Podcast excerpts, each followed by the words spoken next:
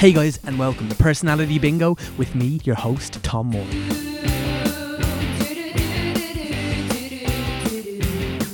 So, guys, this week on the podcast, we have Mary Mary is a singer, someone you're going to know from TV. She was also just in the panto with me, and um, we became great friends. She is an absolute sweetheart. Uh, at, right at the top of this one, I want to say a massive thank you to her for taking the time to do it because Mary is one of the hardest working people I've ever met. Um, aside from, you know, all her success on X Factor, I mean, she was someone who came from, we talk about it on the episode, it, it's, it's like such folklore at this point, but she was someone who came from, for those who don't know, from working in Tesco, um, you know, in, in Ballyfermot to, you know, being watched by tens of millions of people on a weekly basis produce these amazing performances. She is exactly what you think she's going to be when you meet her in person. I said this during the episode. I was like, it was just such a relief that she was as lovely as she was, and it's been so nice to have a friendship with her. And you know, just a massive thank you to her for taking the time to do it because we were in that crazy run of shows for Panto. We're doing two shows every day, pretty much no days off, and she still was kind enough to come and take the time and talk to me on a, our little podcast, you know, and she's someone who's uh,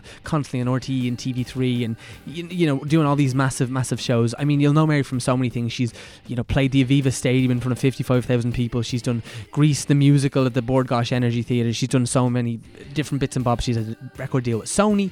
She's been, you know, celebrity Bainisteoir. Like the list goes on and on. And it was just so nice to kind of meet her and kind of, you know, just see that who she is authentically is exact what you'd expect her to be from you know having seen her on the TV um, and stuff. You know, she just finished up on Operation Transformation, and we talk a lot about that and just like her health and stuff. And it's just real nice to see someone like I don't know, just working hard and doing their best and, you know, just being a really lovely person along the way. So, Mary, if you're listening, a massive thank you to you for taking the time to do it. Guys, in other news, um, loads going on at the moment. Uh, I, th- I feel like I've been saying I can announce the next thing for ages. Uh, I'm still not able to announce the next thing, but um, it's coming really soon in the next couple of weeks. Um, I'll be really excited to tell you about some more work that I am um, bringing you. And if you're able to support that in any way, it'll be deadly. But I can't say nothing for the moment. So, um, stay tuned for more stuff. We have some deadly episodes in the can. And um, we did this, as I said, with Mary during the panto. So we probably got about six episodes in the can, which is really nice. They're all absolutely smashing episodes, and I can confirm that. So if you haven't already done it, hit subscribe down the bottom, give us a rating, uh, a comment. That makes a massive difference on our iTunes or wherever you are listening to this podcast.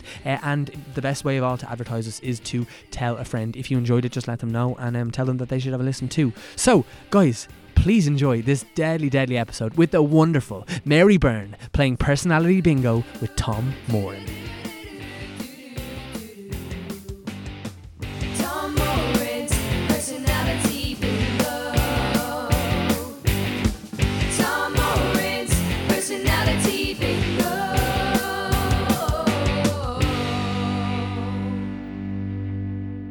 Mary Byrne, ready to play personality bingo? Yes, I am. I'm looking forward to it. Right. So um, I'll give a quick explainer of how it all works. So there's 60 balls in here. Going to put 60 minutes on the clock, and I've got 60 questions on this sheet. I've also given you five numbers there. Would you do me a favour and read out the five numbers I've given you? Uh, 39, 11, 17, and 27, and 52. Lovely. Would you do me a favour and pick a sixth number, something that's not there between 1 and 60? 18. Lovely. Yeah, it's perfect. Right. All right, sweet. Okay, and I should say that if all six of your numbers do come out, then the tables are turned and you get to ask me any question right. that you like. Yeah. Don't like that glint in your eye. Right, let's give it a spin. Oh my Go. God, I'm spitting balls at you. That's what you said last night. No, don't put that in. I don't mind. Uh, number 40, do you have it? No, I don't actually. No worries. Number 40, the question is oh, here's a good one. What is your biggest downfall when it comes to being healthy? Oh, um, lots of things. Uh, three and ones, crisps, and um, I just love um, Smarties and Yeah. chocolate. I'm, I just, I'm literally addicted to them, so I have to stay completely away from them. Or if I have one, I have to make sure it's once a month and just enjoy it. What was it like doing the operation transformation? Because like inevitably people kind of, you know, the way it's one of them amazing things where people join in at home and they kind of get on board with you. Yeah. Did you feel like a pressure that like, as well as you're doing it for yourself, obviously, but then inevitably you end up doing it for the people who are watching you as well? Yeah, I mean, but nobody did put pressure on me. I have to say, the people who followed me did put no pressure on me. They told me to just do what I could do and to be to enjoy it. Um, but I did feel the pressure. I did feel it because I knew that I was aiming at my age group and people like me who sit at home and thought, I can't lose this weight. There's nothing I can do. So I had I had just stood on that uh, in that television and said, I can do this. I'm going to get this together. I'm going to do it. So I had to do it. I had to do it for me and I had to do it for them. So that was the pressure. I put the pressure on myself more so than anybody else putting it on me. But I, you know, I needed that kick in the bum from Operation Transformation to get up and do what I had to do. Yeah, yeah, it's really useful. Like, I mean, it it because it's interesting. Like, you can for all the world, you can say like, oh, I'm gonna do it for myself. But it's amazing when like you have that extra thing. Because like, I'm sure we all know we could be a bit healthier, Yeah. but like sometimes you just need that extra thing. Well, the thing is, uh, two years prior to it, I did a Jason Vale diet, which is a juicing diet. Now, it's on your 28 diet, and you cannot live on juicing. But I lost, I think, something like um, 15 pound or something on that Jason Vale diet. But I couldn't shift. Once I came off that, I couldn't, no matter how many diets I went on, no matter what I did, I just couldn't shift that. Mm. And then when operation came around, I remember saying to them, Look, I have an underactive thyroid. I'm crippled with arthritis. There's no way this weight is going to come down off me. I don't know how we're going to do it. And when the first four and a half pound went out me, it was the shock of a lifetime to me. And what it proved to me was by getting up and moving, by eating the proper foods, and you're not hungry on it. By no means are you hungry on it, and you're getting good, solid food. So it was it was the fact that I didn't realize I had to change the way I was eating. The diet, the healthy food I was eating prior to Operation Transformation wasn't the right stuff. Mm. I needed to be shown what to do. Mm. And when that came along, and it, as I call it, the kick in the bum I needed to show me that I can get up off my backside, even with arthritis, and move. And I can do certain forms of exercises, and I can burn the calories, and I can lose the weight, and I can keep like that. That's the main thing. I can keep it like that because I've now integrated all of that into my everyday life. And it's easy. It's it, it- like it's hard in the beginning, but it's, it gets easier as you're going along. W- Do you like is panto the most like intense, like showy singing acting thing that you've done in terms of the amount of shows in a row? Um, it's it's the most full on Yeah. show that I've done. I mean, I did do a show called Menopause the Musical, Yeah. which for me, because I, for some reason, they put me in as the character that did all the running around and the jumping, and I had to wear tracksuits and do jumping jacks on the stage and stuff like that. So physically, the the up the Menopause. menopause, menopause Yeah. was more physical, Yes. but the panto was more full on. I had to be there constantly, and we were doing two shows a day, and very little exercise. The only real exercise I was getting on panto was the little dance we do at the end, Yeah. and the changing of clothes, which was I found very hard and very very um, physical. Yeah. Especially the dresses I was wearing, Mm. because I'm wearing the big huge dresses, like you know I'm the queen, Yeah. and they they weigh a ton, and I had to put change into three of those dresses every day. Yeah. So, yeah, I suppose. Yeah, I don't know. I suppose both of them were were were equally the same physical, but the panto was more intense. I think. Yeah, I was gonna ask you. Like, I wonder what it would have been like, because like obviously, like yeah, you've lost like so much of the Four weight. stone. Yeah, Four stone. Yeah. Like, so imagine doing all that with that extra weight. I wouldn't have been able to. Really. No, I wouldn't have been able to. I, I did menopause with the 15 pound gone off me, and I found that even hard because I was nearly tw- I was nearly 20 stone when I first started. Like two years ago, I was nearly 20 stone, and I did menopause when I was um, I think I was 18, 13. So I was only a stone, little little over a stone gone, and I found that, uh, you know, so painful on my knees and my body and the whole lot. So if I hadn't have lost the four stone, I think I would have crippled. I would have buckled in the panto Yeah. because the panto was so full on. Yeah. So the four stone gone off me helped me knees. Like the pain is still there, but it's nothing compared to what it was. Um, and I feel good about myself as well. You know, my skin is better. I feel younger, even though I'm I'm 58. But I still I feel Mm. that I'm now in the late 40s rather so than the, the late 80s Yeah. or 50, uh, 50s. Yeah. I can talk backwards and everything I am.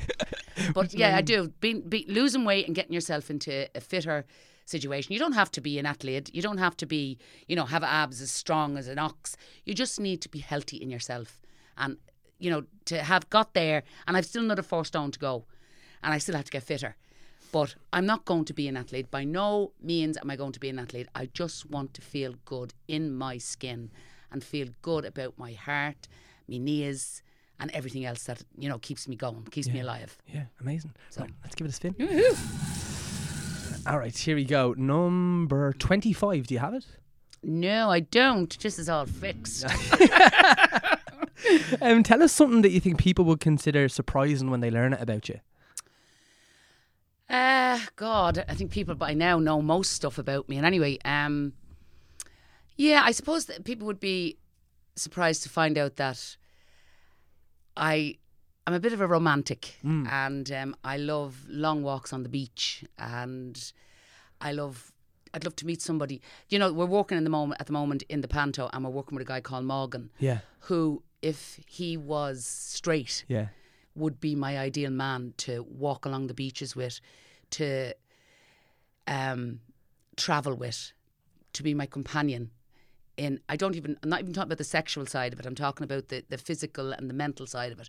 He would be my di- ideal man. And a lot of people don't know what my ideal man is. So if they want to know, they just have to Google Morgan, Morgan um, Crowley, Crowley. Yeah, yeah. and they'll know what my ideal man would be. Yeah. That's. I mean, he's such a sweetheart. Oh, he's a gentleman, an, an out and out gentleman. Now, I don't know what he's like at home. The man that I've met is, has been nothing but kind to me. He's helped me right through the show. He's considerate of me. I remember during the show, I lost my sister in law. Mm. She died on Christmas Eve. And we had to do two shows then on Stevens's Day. And I remember the very first show I sang I sing a song called You're My World and that was her favourite song. And I didn't think of that song until I was in the theatre. And I was sitting there with the baby and I went, Oh Mark. And I whispered to him because we were sit- he's on his knee talking to me while Sammy and Buffy are doing their thing. Mm. And I said, I can't sing this song. And he said, What? I said, This is my sister in law's song. And he said, Don't, don't, don't panic. Swallow, relaxing." And I burst. I, I sang the song and broke down at the end. But who was waiting for me outside? Morgan mm. was waiting for me. So that's my ideal man. He thinks of you as much as he thinks of himself. Yeah. So he cares for him, and that care then pours out onto the people he cares about. Yeah. And I just love that. Yeah. So that'd be one of the surprises. If I told you the others, you just your listeners wouldn't want to hear them. Are you sure? They're too personal. okay. Well, this is personality. I can't really think of anything else that people would be surprised. No, that's great. That's a great answer. Do you, do you, like? Do you find it hard to to like meet people? Yeah, I do find it hard to, to meet people. I mean, first and foremost, I don't really want to settle, mm-hmm. but I would love someone in my life. Now, that someone would have to live in their own place and me in mine. Because I've, I think what's happened is over the years I've become so used to my own company and so independent that I like having my own space. So if I was to meet somebody, um, that's why Morgan would probably be fantastic if he was straight. I mean, he has his own place and I have my own place. Just someone for company's sake. A little bit of loving every so often, a kiss and a cuddle, a hand across the table to tell you everything's okay. That's what I would like. And I do find it hard now, more so now since I come onto this side of the show business, to find or meet somebody because people, I always get the impression, do they, are they only looking at me because I'm Mary Byrne? Yeah. So it's a bit awkward that way. Yeah. But um, that doesn't, I don't rule it out. But I don't, I'm not looking for it. But if it happens, be great. Yeah. It's one. of- It's it's it's. Can we, can we change Morgan? if there's one woman who Yes. can change Morgan, yeah, it's it's one of them. It's one of them funny things. Like, cause it's funny when you say that. Like, as in, like, like I'm like. th- Like thirty years younger than you, I, Mm. I, that that to me even sounds lovely because like I'm like that as well. I love like having my own space and Yeah. you know, and um, like I, I'm not in any way comparing it, but it is just that someone, yeah, that you have. And I mean, and it's different though because, like, I'm sure, like, you know, you sound like you're very close to your family and Yeah. you've got your friends, but it is that something different that you, It's that one thing that stands away from all of that Mm-hmm. that that you you just you yearn for, and every single human being yearns for it. It doesn't mean it, it defines us in any way. It's just that longing to someone. Now I have my daughter who I love very very much, but you need. I think everyone at some stage or in some way needs that that touch from mm. someone of the opposite sex or the same sex, wherever floats your boat, just to hold you and, mm. and, and make you feel that you're something special. Mm-hmm. And there's nothing wrong with that. It doesn't define you as a person. You are who you are. If you're a strong person, like I am, you're a strong person. If you're a, a lonely person, then you're a lonely person. What that partner should define in your life is just peace of mind and a little bit of loving and fun. That's the way I look at it. yeah. Have you ever done like the the dating apps thing or like the internet stuff? Funny you should say that. I've been contacted by a particular dating act uh, um, app, well, company, and they want me to do something for them. They they also offered me their um, business for nothing if I wanted to look for a nice man. I don't know if I'd be interested in that now or not. But like you know, if they want me to do some work for them, I, I probably will go and do some work for them. Yeah. I can't. I won't ma- name them because I, I don't want to do that. But uh, would I go on a dating app? Well, for two reasons. One is I can't use computers, and secondly, I'd be afraid of my life. and that's basically the way it is. Yeah, yeah, it was funny. Even like one of the nights in the dressing room, I said to saying to you, like, I'm, I'm going out tonight for a few drinks, and like the, the mammy and you came out so fast. You're like, no, you mind yourself. Yeah, and I was be like, careful. Yeah, yeah, uh, but I mean, no, it's true. It's a big like um, I, I, I've had that before. I used date lamps before, right? And went on a date with someone, and like. Because it's a real superficial thing, you know what we're Mm-hmm. talking about. I'm talking about the romantic side of it, and I think I'm very romantic as well, like Yeah. yourself. But dating apps are not romantic. They're very superficial because you're looking at a face and maybe they've written a sentence about themselves. And you know yourself, you can't know anyone, even by a sentence, never mind like Yeah, anything exactly. else. So, um, like it's, and, and I showed up, we, we talked for a while and like you got a nice vibe. And I felt like, and I think it's actually more serious for a woman to go on a date with a man just because like of, Scary. there's more of a physical threat. You know what Yeah. I mean? Like I'm like, r- relatively speaking, generally speaking, I'm not gonna. There's no risk of me getting raped. Do you know what yeah. I mean? Where- Well, there, you know, there is. No, you're right. You're right. Sorry, but there's a much smaller risk statistically, right? So, um, uh, and I went, and the girl just looked nothing like what her pictures looked like. oh right. There's another. There's another thing because, Yeah. and it's like, and I, you know, you could go into like how that's sad that she didn't feel like she could put up pictures that actually represented what she looks like now or whatever. But like on a dating app, that's a real problem because it's so superficial that if you don't kind of sign up for that contract of superficiality, Yeah. you're in trouble. But she's obvi- she was obviously, you know, showing you a picture of herself that wasn't her really looking like herself. That was her insecurity. Exactly. That was her way of drawing attention to the photograph. Yeah. And and you can't do that. If you're going to, I think if you're going to date anybody or whatever way you do it, you have to be honest. Mm. If you're a genuine person, Mm-hmm. you have to be honest on your your apps. You have to be honest on whatever you're doing because, you know, if I mean, I'm talking just not women, men as well. And the thing is about men is, you know, some men people don't realize that men have insecurities too, and they're afraid to show their real face on the, on on, a, on an app or on a photograph, and that's sad because if you're going to meet somebody, you know, and they they're really looking for love and, and a relationship, you're going to see the real person there in anyway. So why not show the real person and then let the person who's looking decide? Because not all of us go for good looks, or mm. you know, some of us might go for the a short little fella who who just has a great personality and, and looks after you. So be honest. That's that's my policy when you're dating anybody or doing anything like that. Be honest. Yeah, yeah. Like what? Like and you know, with your daughter and stuff. Like how how does she find it with like with you? Like do you have that kind of relationship where you like talk about that kind of stuff? Where she'll talk to you about like her love life and you'll talk about like yours or like what you're looking for in that way. Yeah, she would talk to me. Uh, you know. To a certain extent. I mean, I don't want to know. She has her friends there for that.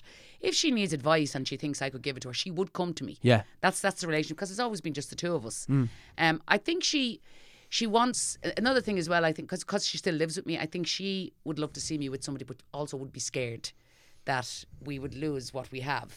You know what I mean? But that that wouldn't happen. But if she had a relationship, I would like to think that she would come to me if she had problems or if she was just unsure of something, and, and talk to me. I wouldn't interfere unless she was being badly treated in any way. Yeah. Um, if she met somebody that was treating her good, I would say, you know, hang on in there because it's a good person. Hmm. But if somebody was treating you treating her bad, they would, you know, the saying we have it in the in the play when I say, you know, I'm gone the worst nightmare of all, mm-hmm. the mammy. Mm-hmm. That's what I would be if someone was hurting her or taking her for. Yeah, but she does talk to me, and I would like to think that she would tell me whatever she felt threatened or feared by any man or woman or anything like that, so that we could deal with it together. Mm, yeah. I'd Yeah. say you're a wonderful mother. I wouldn't say I'm a wonderful mother, but I, I, you know, there has been times when I've taken up for her and people have been scared. I'm not a violent person, but don't push me children or my family around the place. Mm-hmm. I just won't take it. Yeah. You know, I've been walked on too long in my life, and as I got to a certain age, into my thirties, and when I got into my thirties, I said, "This is it. You're on your own here, girl. You're going to have to stand up for yourself, and you're going to have to teach her to do the same thing." And that's what I did, and she's seen me doing it. And like she's often said to me, you know, you're a scary woman when you get going. and I don't mean to be, but I just, I won't have people that I love, you know, unless those people that I love have treated somebody badly, you know, then I, I, I would back off. But if, if my par- if somebody there, just say you, right, Yeah. were being treated wrongly where we're working, mm. I would be the first to stand up and say, that's not on. And that's just who I am. I don't like injustice. Mm-hmm. And that goes for human beings, animals, anybody. I don't like injustice, and I don't think anybody has the right to treat somebody badly for their own sakes. Mm-hmm. And that's the way I feel. You know the way when you said like that was that transition like for, like in your thirties and you said you were just like enough of this I've been walking long enough. What mm. was it that you think that made that transition happen for you?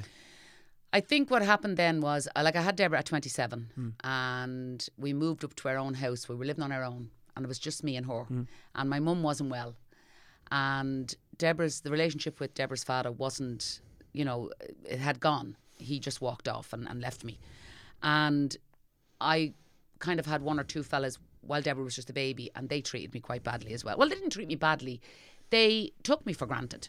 They took me hugely for granted, and I was a very foolish woman who was searching for love at the time, and you know, let them walk over me.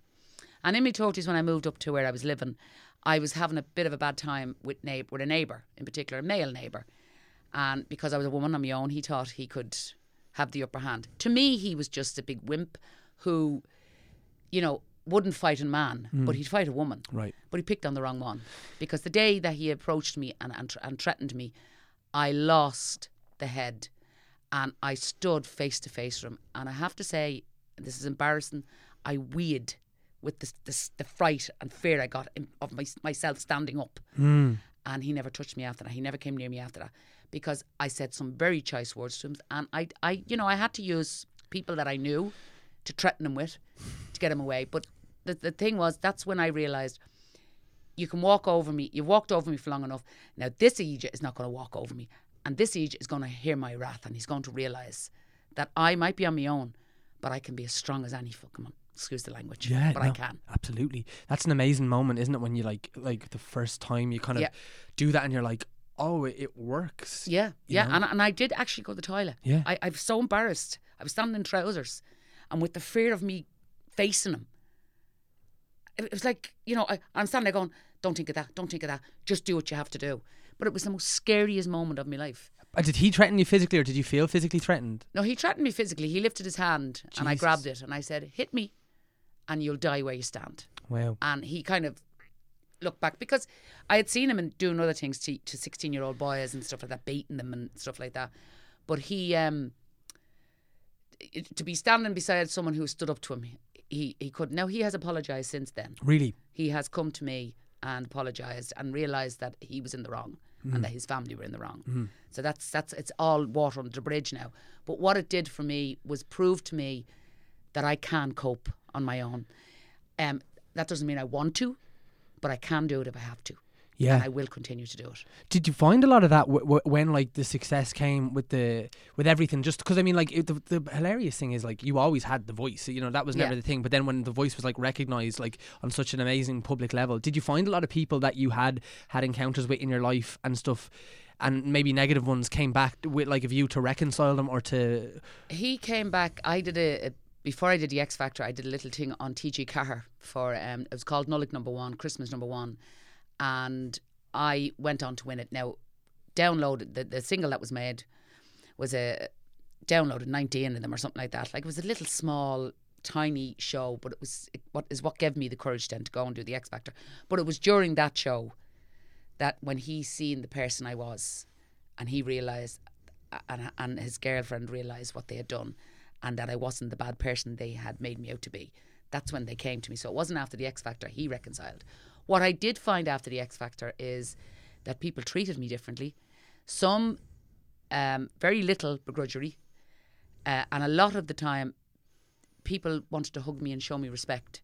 Now, it's not that they didn't show me respect beforehand, but they were more hands on this time after the show. Whether that was because, well, they did tell me that, that I, I put Ballyfermot on the map and that they were so proud of me and that I had stood well on that stage and I had carried the weight of Ireland, I suppose, on me shoulders and carried it well. And so, yeah, it was a different, they did treat me differently. Mm. Some badly, very few, but the rest with the greatest respect, which I, I found amazing. yeah. You know, and, and being told that you're an inspiration to people, Oh, I that just kicks you. I watched it because I watched the X Factor like religiously. It was a real family thing for us, and it Yeah. was so. I literally like, and I, I was probably I don't know how how many years ago was it? Seven. Seven. Uh, well, eight, isn't it? 2010. Yeah. So yeah. Yeah. So I would have been like a 16 year old, 16, 17 year old kid. I remember every time I used to just cry. Like I, I did. I got so emotional because I was like, I'm, I'm That's on- because you're Irish connection. yeah. That's what that is. And I was looking at someone who was Yeah. like, first of all, like this, like your story is ridiculous. It's crazy. But it's true. It's true. but do you know what I mean? And I was like, this is so miraculous. Like this is someone just like living their dream and like just smashing so many barriers and expectations. It was just such a beautiful story. And it was a very scary time I because can't um, imagine. I remember sitting on the till many times and going out singing with my brothers in pubs and clubs around Ireland. But the day I decided I was going to do this, I wouldn't let the fear get me and I kept going and we kept going. We did the auditions and we did this and then we went in front of the judges. And then when they told me I was true, when I when we went to boot camp, and I, I couldn't feel any nerves. And I'm saying, why am I not? Like I was nervous, but wasn't what I was expecting to be. But was when I got into them studios, that's when it hit me the scariness, what I had done. I had now put myself on a platform that was going to be watched by thousands of people all over the UK and Ireland. And God knows where else. I mean, I've had letters from America, um, from Finland, from Asia, you know, people who have seen online still to this day are, are only seeing the auditions and still writing to me. And it's crazy. Yeah. It's crazy. And how I had the courage to do it, God only knows. And I mean that literally because that's who I put it out to Yeah. when I was when I was looking to do something different in my life. I said, I'm going to put it to you. You've given me this voice. I've wasted it for so long. I've only come back in the last couple of years. If you open the doors, I promise you I'll go through them. And within months of me believing that I was going to do something, doors were opening everywhere. And it was crazy. So I think it was one of those things people would say, you put it into the universe and it comes back to you. I don't know. For me, it was putting it to God Yeah. and asking Him to open the door. Did, did you ever like as a kid like when you were like in school and stuff like what was your background were you doing singing lessons were you doing musicals No, the funny thing was in school, um, all the plays that were, were done, I was never picked for one of them. really Never picked for one of them. And yeah, and Omni reports, I'd always get, you know, bad report here. And, but music always got top marks on my reports. And you got to remember, you're going back now to the 60s when I was in school. So the, you wouldn't have got the grade you're getting today. Um, but even when they were doing Snow White, which was one of my favourite little, the first time I ever seen it was on a black and white television. And um, I remember wanting to play Snow White or even one of the dwarfs would have done me. They just didn't. They went for the girl with the long black hair who looked like Snow White, had no voice, but she got the thing, and I was just put back helping everybody. So I just didn't bother after that. I got no singing lessons whatsoever. The first time I ever sang in public was in, well, I sang in public in the school with my classmates, but the first time I ever sang in public, I was 14 years of age. It was Christmas night. There was a party in the house, and everybody was singing songs. That's what they used to do years ago. Right, it's your turn now. And then they came to me, and I'm sitting there behind this chair, kind of. But I remember singing. It was a very old song, and I remember my mother looking at me, father looking, and everybody looking at me and going, "Eh, where did that come from?" Really? And that was the first time that they have had ever, ever heard me singing big songs, like I had sang Dana's uh, Eurovision song on tape recorder when I was nine or something. yeah But the voice that came after that, the voice that I have now, that deep voice, that big, big belter, yeah that happened when I was in me fo- when I was 14 years of age. It just came out of me, Wow. and I didn't know where it was coming from. wow So what was the conversation like when you had to tell the people in like your supervisor or whatever in Tesco for the first time and you had to say like eh, I'm going to the X Factor I can't come in tomorrow sorry I went up to I went into my boss and I said, um, I'm at to going in for the auditions for the X Factor, and he kept looking at me and he said, "You're joking me," and they all knew I could sing because they were all they they were always supporting me when I used to go do gigs and stuff. yeah But he was he just kind of took it in his stride and said, "Okay, what do you need?" And I said, "I need a few days off." This was going for the auditions in particular, and they just got behind me and said, "Yeah, go ahead." And then when everything, when I got to meet the judges, when I was got the ti the told that I was going to meet the judges, um, people in the shop, the ordinary customer, were bombarding me with questions, and I couldn't get any work done. So my manager and my supervisor called me in and told me I could have the time off with pay until however far I went in the in the in the show, wow and that was in the April. So from April through to December, they paid my wage into the bank every week and looked after me, and I will never forget that. People said, "Oh, you get them so much publicity. You should have got this. You should have got that." They looked after me. Now I, they would have got the publicity regardless, but they did get behind me and look after me. And after the show was finished as well, they they gave me some nice surprises. So I can't. I will never knock Tesco's Oh, yeah. for the way they looked after me through that X Factor. did like because it, I, I don't I don't know I was talking to um Paddy just before we started and we were talking about the X Factor because I, I really did watch it then and we were talking about how it's really interesting to see people's trajectories and where they go after that like what was it in your like honestly when you were when you say left the X Factor right like did you think that right in seven years time i will still be able to like make my living from singing or did you think you would go back and have an, a different job again First and foremost, when I went for the X Factor, I didn't go in to be a superstar. I just wanted to see. I suppose I was proving to myself that I could sing. First of all, Yeah. because no matter how many people told me I could sing, my insecurity, my my own self doubt, I never believed it. And I don't even like listening to myself singing now, and that's that's crazy. A lot of people say that's that's ridiculous, but I just don't Okay. because it's an insecurity inside me. When I went on the X Factor, I didn't go in to be a, a pop star. I didn't go in to win it um, because I always said, and if anyone looks back over the, the, the shows, they'll see me saying that in all my interviews that it's a young person show. I just wanted to see what they taught and then to be given a better platform. Um, when it all finished and I got to do my first album with Sony, with Syco, um, and then I did a tour, and then I had a full year of work that was just crazy from back to the UK, back to Ireland, back to, and the following year, half of the following year. Then after that, the phone call stopped and we parted, uh, the management from the UK, we parted on good terms, I must say. It was my decision because I couldn't keep going to the UK. They wanted me to live there to do the work. If I had have, I would have been a richer woman today. But I chose to stay at home in Ireland with my daughter, me, me family. And for six months, work dried up, and the only people that would contact me were um, the likes of the papers. The journalists that I knew were asking me, you know, how's it going, Mary? What's the thing? They kept in touch with me. I, and I have to give them that they did.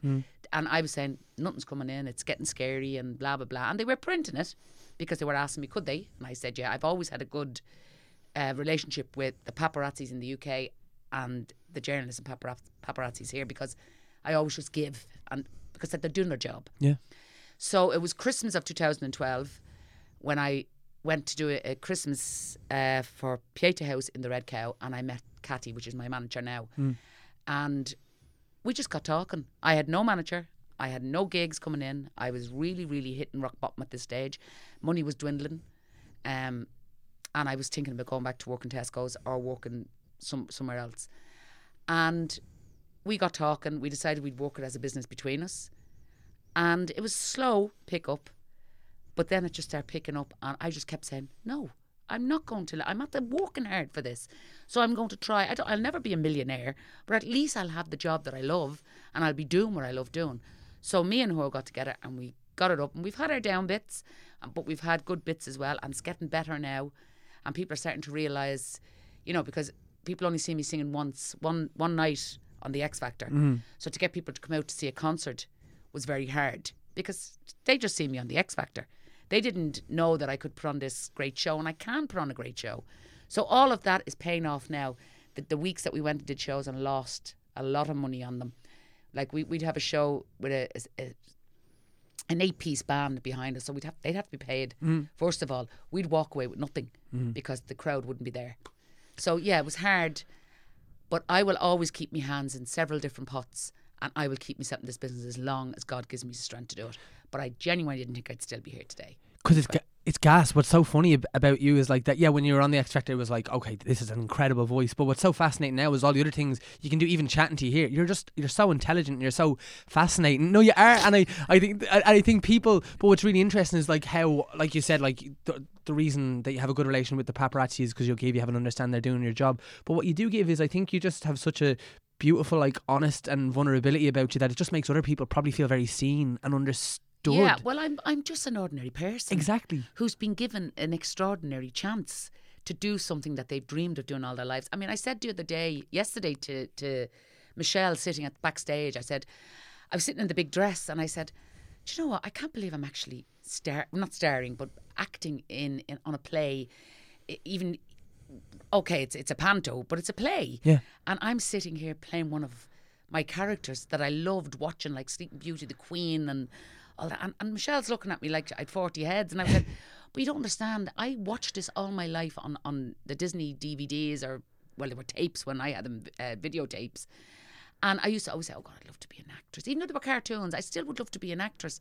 I, you know, that dream would have never come true if I hadn't taken that chance Yeah. on the thing. But again, I took the chance as an ordinary person, and I'm still the same person. Yeah. And that's why I think people are interested in me because they know I haven't changed. I'm still living in my same house. I'm still going around to Tesco's doing my shopping. I go to Aldi's with me, me trolley. You know, I'm, I'm just Mary Byrne, Yeah. who's doing a job she loves and's been given an opportunity to do that. And the people that have backed me, you know, I just they they're they're the they're the heroes. Yeah. They're the ones that are backing me and keeping me going. Yeah. You know, and I love them for that. Do you think there is, you know, the way you said, like, uh, you know, if you moved to the UK, it would have been different and, like, you, you'll never be a millionaire, all that. Do you think there is that, like, misconception because people see it on the telly and stuff that everyone just assumes you're loaded? hugely misconcepted. I, mean, I, I go down to my local pubs and there's still one or two guys who say you must be you, you must be rolling in it now, Mary. And you know, I'd love to say to them, "There's my bank statement. Do you think I'm rolling in it? Yeah. You know, but I, I don't give them that. I say, "Oh yeah, yeah, I'm rolling all over the place. That's why I'm still drinking in Tim Young's and having the drink, you know, Yeah. a beer." But um, yet they do. People think that I came out and I made a fortune, and you know, I made a few bob. But what I did with that few bob was I brought my family to America, um, twice, and I brought my friends on holidays, and I spent most of it on just enjoying and thanking my family and friends for supporting me and being with me all the way through. Um, yeah, so I spent an awful lot on that, and I enjoyed it, and I made memories with my family because they were there. 24 7 beforehand or 24 6, whatever the, the saying hmm. is. Kathy keeps contradicting me and saying it's 24 this and 24 that. but and they were there all the way through, long before the X Factor. And when the X Factor came along, they showed their true colours. They backed me up a thousand. My, have four friends who just backed me up a thousand percent hmm. and did everything for me back in here when I was in the UK, looked after Deborah, did everything. So I looked after them when I came home mm-hmm. because they could have made a fortune. They could have told many stories and were asked and were offered big money and they wouldn't take it. And that to me is loyalty. Yeah. So the money I made, I spent on my family and friends, had a ball. You know, now I'm out there just scraping together and making a living. Yeah, yeah, yeah. And I'm enjoying it. Absolutely. Oh, yep. And come here. So then, because to me, you feel like one of the like. Just having hung out with you for the last like two months working, you're very hard working. Like you do a lot of different things. Like we'd be going home or whatever, and you're going off and singing at another Doing thing. gig, yeah. And is uh, like it's just it's like because I know because I make my living doing a similar thing. It's it's hard work and you're self-employed and you're work, yeah. constantly going. Is there ever a part of you that like wishes that like you are still in Tesco or misses that like stability of that and you knew you were going to clock out at five o'clock and that was it? Yeah, there is a huge part of me. I mean, I often sit and think of it, God, if I was just getting up to go to work today, I'd be home by four and I'd have a week's wage at the end of the week and the taxman would be dealt with by the, the job and everything else. And I, I, like, as I said, I would never have the, I would never be afraid to go back to doing that type of work. Mm-hmm. I wouldn't, and that's genuine. But I don't want to. Yeah. But the scary thing is that, you know, when you're in this type of business, it is, you know, you have to make your money and you have to budget it all the time to make sure, because you don't get work every day mm. and you don't get work every week. It's not like working in Tesco's where you, you know you're in Monday to Friday Yeah. and you're, you're getting your pay every week. Yeah, and I do get scared about that. And I would, I do often sit down and sometimes I sit there and I say, I think I just look for a job somewhere else. And my daughter goes, You can't. You're married, but everybody knows you. How could you go in for a cleaning job or do this and do that? And that is the thing I, you know, I could do it, but I would have to put up a backlash of people saying, ah, ha, ha, look at you back at the cleaning. And that wouldn't bother me, but it would bother my daughter. So, you know, so yeah, yeah, I do miss having that pay packet every week and knowing that it's secure. Mm. I, I miss that. And um, yeah, but would I give it up? Not unless I really had to. Yeah. Would I give up what I'm doing at the moment? But isn't that the funny thing? Because I, I and I think again, this is why I think it, this is this is why I love you anyway. Is because like it's so funny that they can both be true at the same time. That you can be Mm. like, yeah, like this is my dream. You, you're like, oh, you're gonna do all these amazing things, which you are, and then at the same time, it's like, but like, yeah, sometimes it's tricky, and sometimes I miss the way it was. It is very tricky. I mean, there are times when I don't have anything. You know, when I am living off what little savings I have, Yeah. and uh, that can be very scary, especially when you're when you are the sole earner of the house. Like my daughter has her own job and she does her own thing, but I have to pay for the the rent in my house. I have to pay for the ESB. I have to pay for this, pay for the other. Yeah. So they're all scary to me. And and how will I cope next year if I don't have six jobs? You know, six gigs coming in, and and it it it's so scary. But I don't want to give it up. I don't want to. Yes, I'd love to have that uh, stability of, but, I'd miss the excitement that this work brings. Mm. And you, you, you either love this, I mean, really love it, or you hate it. Yeah. And I think I have just fallen so madly in love with this side of the business Yeah. that I'm prepared to put up with the scary, the scariness and, and, and, and the, the fear Yes. that comes with it. Yes. Yes. Yes. And that's that, that's the difference with somebody who does this, you know, has plenty of money and just does it for for the sake of doing it, or someone who does it because they love it. Yeah. And that's the way you're the same. You're doing it because you love it, Absolutely. not because you're becoming a millionaire. Someday you hope to break through, like like we all do. Mm-hmm. We just, I just want that one record that will make me a, a big star. You know, around Ireland. It doesn't have to be anywhere else. Just in Dublin, Ireland. Yeah. Or, or that one uh, television scene that somebody might say, "Oh, we'll give Mary Byrne a shot in this particular sitcom," and, and for that to just take off. We're all looking for that. Yeah. But in the meantime, we're just scratching at what we can get and doing it. we- And the thing is, we go out and we do it well. We put all our heart and soul into because we love it. Yeah. Yeah. That's it. I'll give this thing a spin. I've been neglecting it. Yes. You were too interesting. Right. uh, number 16. Do you have it? No, you definitely fixed this now. I didn't fix it. what are your memories of 9 11? 9-11. Um, very sad Mm. For for obvious re- obvious reasons with with the the airplane crashing, two planes going, going into the twin towers. On that particular day, I remember exactly where I was. Yeah. It was um, around two o'clock in the afternoon here, or three o'clock, and I had, I was having, as I said, I was having trouble up where I was living, and I was going to see um, a psychiatrist because I was suffering, starting to suffer depress- depression. Well, I had suppression for many years, but I had combated it as I thought, and then this new scene that was happening to me had triggered it all off again, and this is where the weight went on and everything. And on that particular day, I remember combing my daughter's hair because we were going up to see a psychiatrist, um, and I was bringing her with me because she was only young, and I had the television on, and I was just putting the bun and the ponytail in her hair when I seen the plane going into the the tower. And it put all my depression straight into perspective. You know, like it just said, y- y- "You don't have it as bad as that," you know.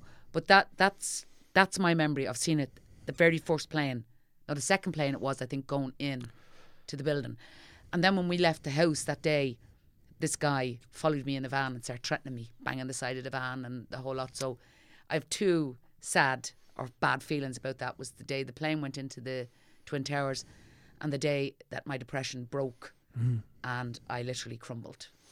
And when I got to the psychiatrist, I my poor little girl was out in the toy room with, with, with the people that were looking after her, and I was sobbing for nearly an hour in this room. And, you know, I know I wasn't sobbing over the 9 11, I was sobbing over myself. But then having seen that as well, that was in my head as well. So, yeah, it's not a nice memory. Yeah. It's not a nice memory for either, for for the, the, the playing, the people in the in the Twin Towers, or for what I was feeling on that day. It was a horrible, horrible time. But I will never forget it. That Pacific moment when I turned to the television and seen the plane going in, and I was so badly damaged with my own depression that I just didn't know. I didn't know how to feel. Mm. It was it was the weirdest, scariest, real, real moment Mm. that I ever had in my life. E- even giving birth to my daughter didn't stand with this realization of, of what was happening to me and, and in the world at the same time. It was crazy. Isn't that crazy? That Yeah. and, and it's like the most probably famous day in history. Yeah. You know oh, what I mean? is, definitely. You know? And everybody, the majority of people will remember where they were, what they were doing when they heard the news. I was watching it while I was combing my daughter's hair to go to a psychiatrist to combat my madness, I call. I always called the demons, you know, the demons that were eating at me because of what the situation I was in. And it was just bloody scary. And I can't even think of a word that would describe the feeling I felt. Yeah. But I felt as if, you know, I could die now and it it doesn't matter. Mm. And then I looked down at my little baby and I said, No, I can't. So all there was so many feelings going through me me body. What was happening on television, what was happening in my head. People say when, when things are happening in your head, you don't relate to what's happening outside. Well you see the funny thing was I did. I I, I related to that. I was going, Oh fuck, look at this. This can't be happening. And then in the other part of me I was saying, yeah, you're a bit mad. You're going. You're getting worse now at this point in time. It's just all these conflictions, conflictions were going on in my brain, and it was horrible. So I will never forget 9/11. What's your relate? Like my uh, my mother's like a therapist, and so it's in that ballpark of like psychiatry, and like it's something Yeah. that I've done therapy and like really found it very useful. Did have you had like much of a relationship with that, or found it useful in your life? Um, I have a brother who is a sober alcoholic. Right. Uh, he's Deborah's 31, so he's twenty. he's 30 years off the drink and he would have t- learned all this through working with you know AA and, and alcoholism and, and drug drug pe- people with drug problems and me and him would talk and he opened my mind to an awful lot of what I what I go through and so I I will read about it as well and, and, and I will I won't analyze myself because I think when you analyze yourself you can you can make yourself worse mm. but what I do do is I do know when the triggers are happening and I've learned how to what to do when them triggers come. Mm. Like before, when I when when something would bring me down, I would just stay there. I would say, I can't get out of this. There's no way I can't move out of this circle. This circle is, is it's it's you know it's crushing me. Now, when that happens, I will do something else. I will ring my friend. I'll say I'm feeling like crap today. Yeah. Oh God, and then I'll just burst into tears. And vice versa, she suffers with schizophrenic, so she will ring me when she's having her days like that as well. Mm. So they're just one or two of the things now as well with the, with the new exercise regime that I'm doing, the new healthy me, getting up and going for a walk. You know, always talking to somebody is great, but getting up and clearing your mind, go for a swim, mm. do whatever you can to get away. From, not not don't not running away from the situation, but to get out and to clear yourself and think while you're out. Think, you know, this is something that will pass. It will pass. You are having a bad day. You're having a horrible day, and you don't know what the reason is. So let's swim, let's walk, let's think why are you feeling this way. Mm-hmm. You know, and, and I would analyze that side of myself. Most of the times now, I, I just get up, go for my walk, and I do do a lot of talking about it. Not just to my friend, I would do an awful lot of talking to my brother about it, uh, to Catty, who is my manager. Uh, I would talk to her. I would say, "Listen, I'm feeling shitty today," and then we go to a, a whole conversation would open up Yeah. and and you know you realize then you're not on your own you're not you're not doing this alone you are only one in a huge pond of people who are suffering the same way so the story i would like to get out to people is you know never feel alone and that's what happens to some people god love them they feel nobody else will understand this there's always somebody else out there to understand how you're feeling mm-hmm. so i will always pick up a phone or go to my doctor or do something or analyze it if you have to. If I really have to analyze what, I'll sit and I'll think, what is triggering this? Mm. And it could be that I haven't been out for a walk for four days. Right. So I'm sitting in the house and I'm bringing myself back down again.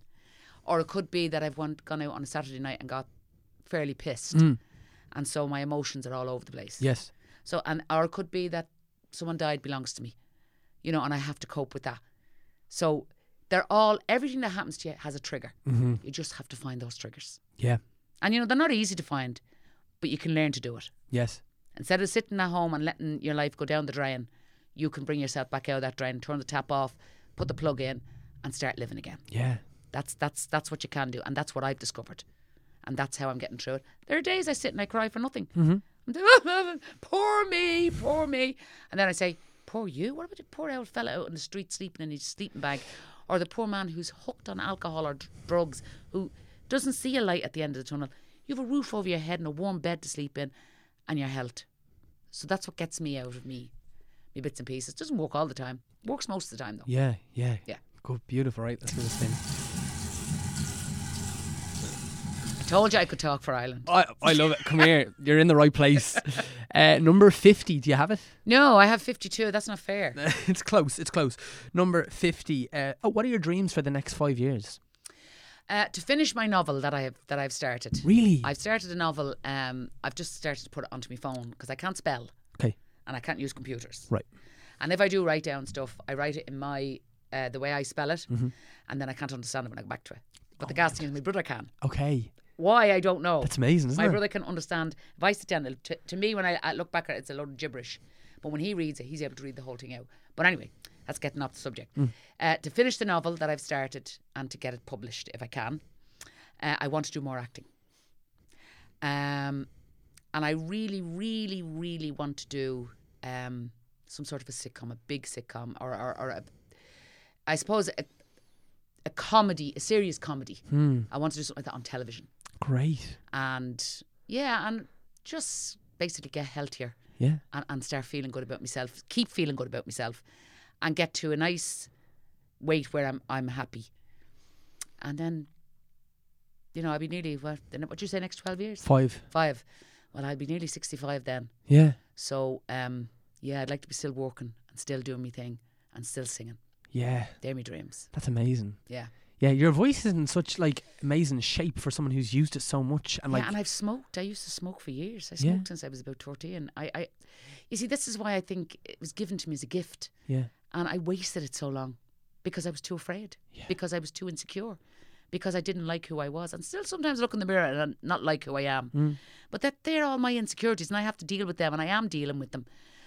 But I wasted this talent that for me God gave, for other people the universe gave, or it's just a natural thing that comes from you. Yeah.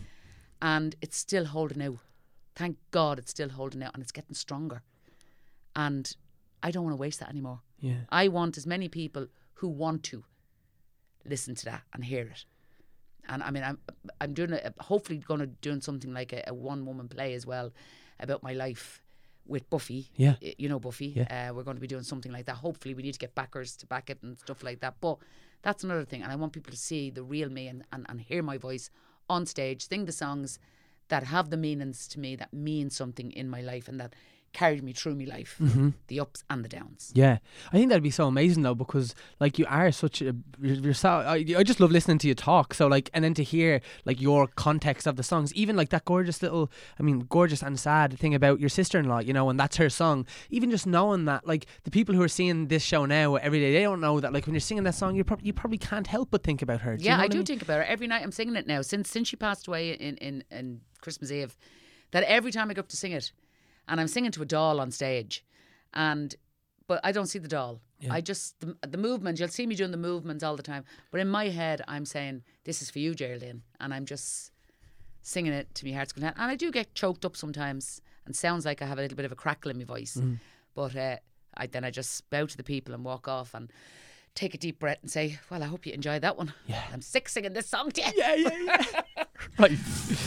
I think we've got time for about two more and then we'll, we'll rock and roll. Right, so number 49. Do you have it?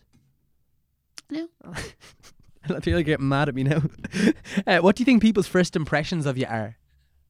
Uh, oh God, I don't know. Um, well, I would like to think that when people first meet me, that what I give them is the real me. I don't like giving falseness to people.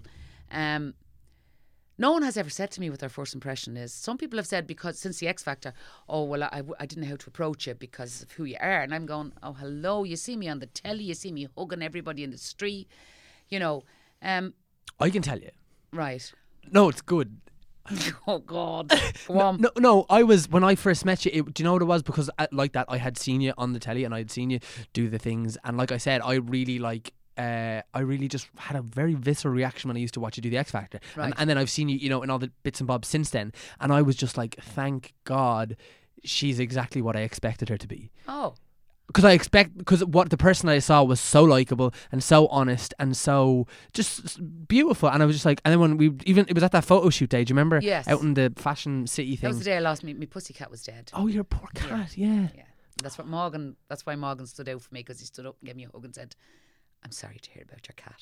Ah. so, sorry, getting back to Morgan again. See that Morgan fella's playing in my head. Yeah, he's Yeah. he's wonderful.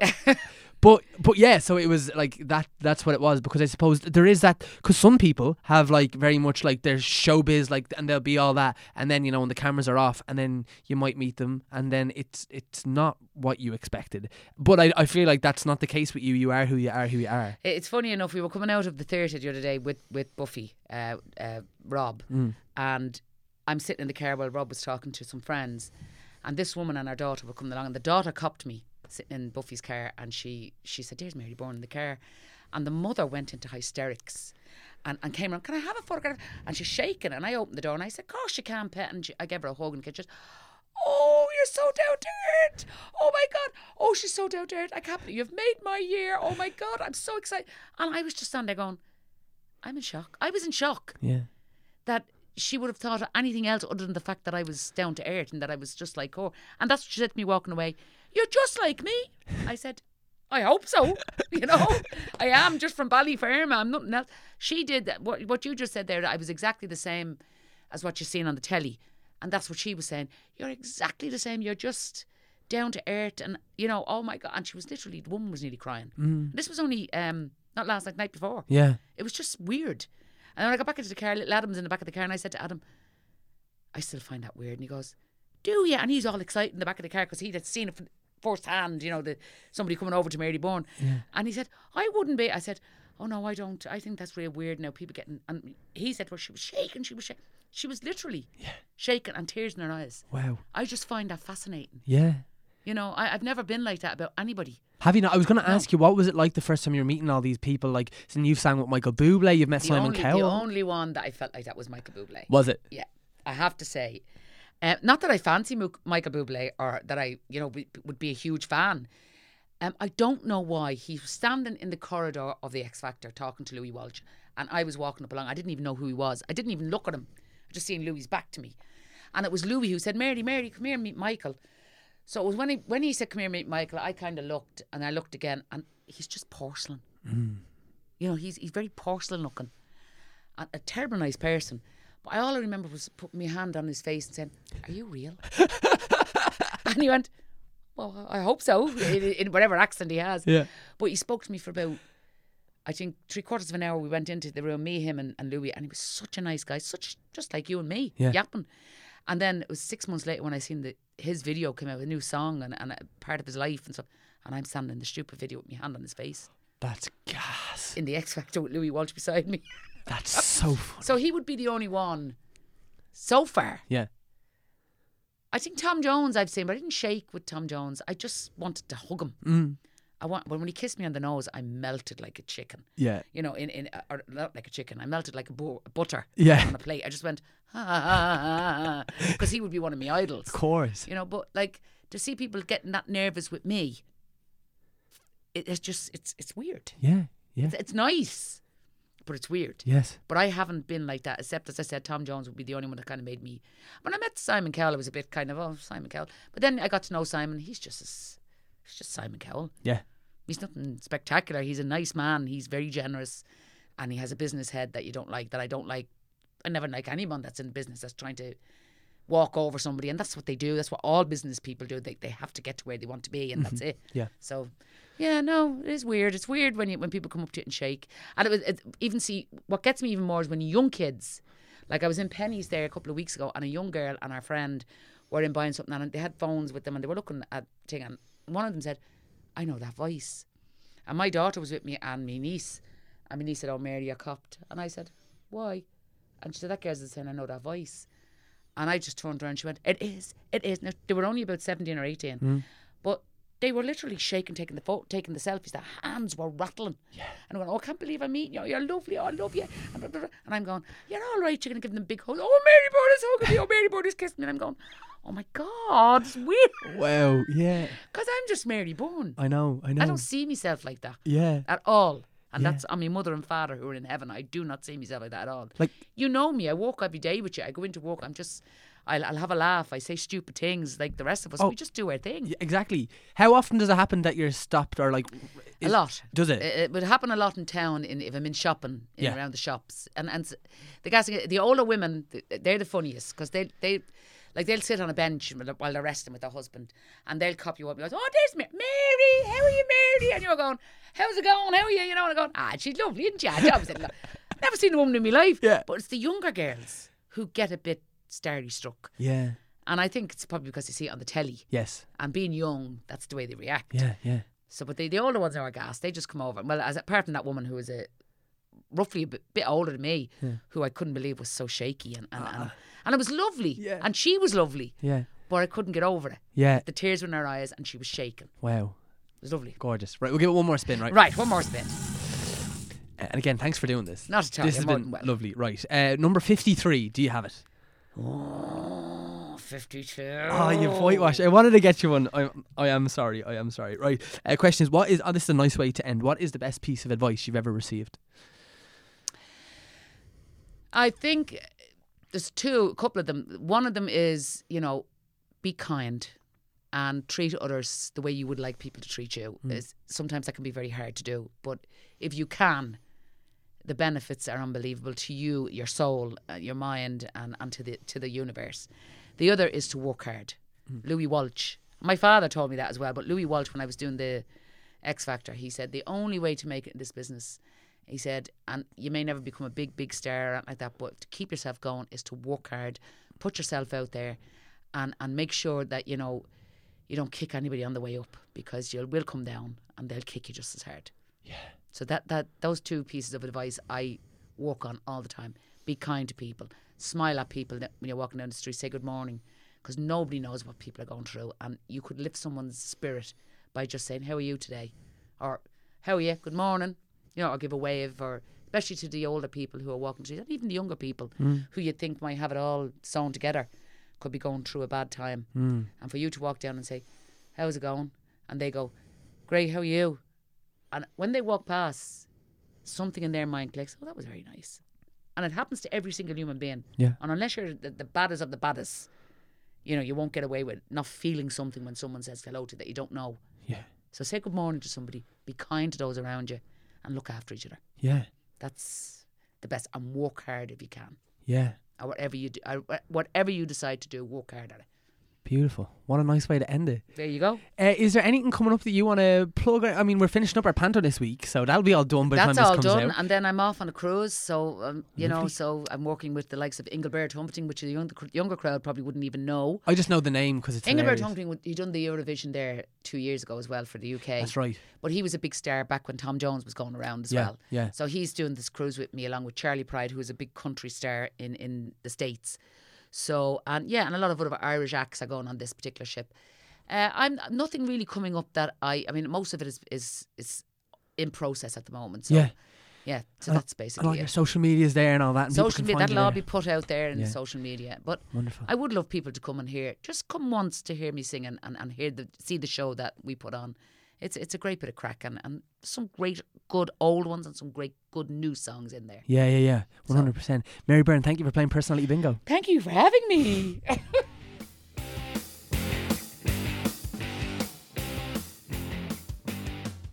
So, guys, that was Mary Byrne playing personality bingo with Tom Moran. A massive thank you to Mary for taking the time to do it. As I said, it was so lovely. Um, just getting a chat to Mary over the, the last few months and just getting to know her. Um, and I'm actually looking forward to telling her that the episode's going out this week. Uh, this week, just to be able to give her a shout and to check in how she's doing because I haven't seen her in like two weeks. And it's amazing when you do a run as intense as what we did over the Christmas time. Uh, you really do miss these people. Like it's such a cliche, but it's only a cliche because it's true. They do kind of become your family. And um, Mary was absolutely like my stage ma'am, and um, what a, wonderful stage ma'am she was. Um, guys, uh, mainly, mainly, mainly, a massive thank you to the wonderful Taz Kelleher for mixing, editing, and producing this podcast. Also, a huge thank you to Connor Nolan for the deadly artwork, to Leah Moore and Anthony Manley from More Than Machines. Thank you so much for our brilliant theme music, and as always, a massive thank you to Paddy and Alan at HeadStuff. Um, as we said, these are uh, the boss, the boss men. As Taz is the boss woman, they produce so many wonderful podcasts like In the Shower with our lovely Taz uh, and, and countless others. Uh, I encourage you to check out the HeadStuff array of podcasts because it's ever growing. It's the biggest podcast network in Ireland, and it's also the best. And they are absolutely brilliant. And I'm so uh, lucky to be a part of them. So, lads, thank you for having me, guys. As I said, I'll be able to fill you in a little bit more on some of the stuff that I am doing uh, in the coming weeks. Um, but I am delighted to say we have some deadly episodes in the can with uh, the wonderful Paul Byrom, absolutely incredible singer from our lovely shores, uh, with Eva Jane Gaffney, who's um, kind of a woman of uh, a million trades and a master of all of them as well. Um, so that's going to be a really cool episode.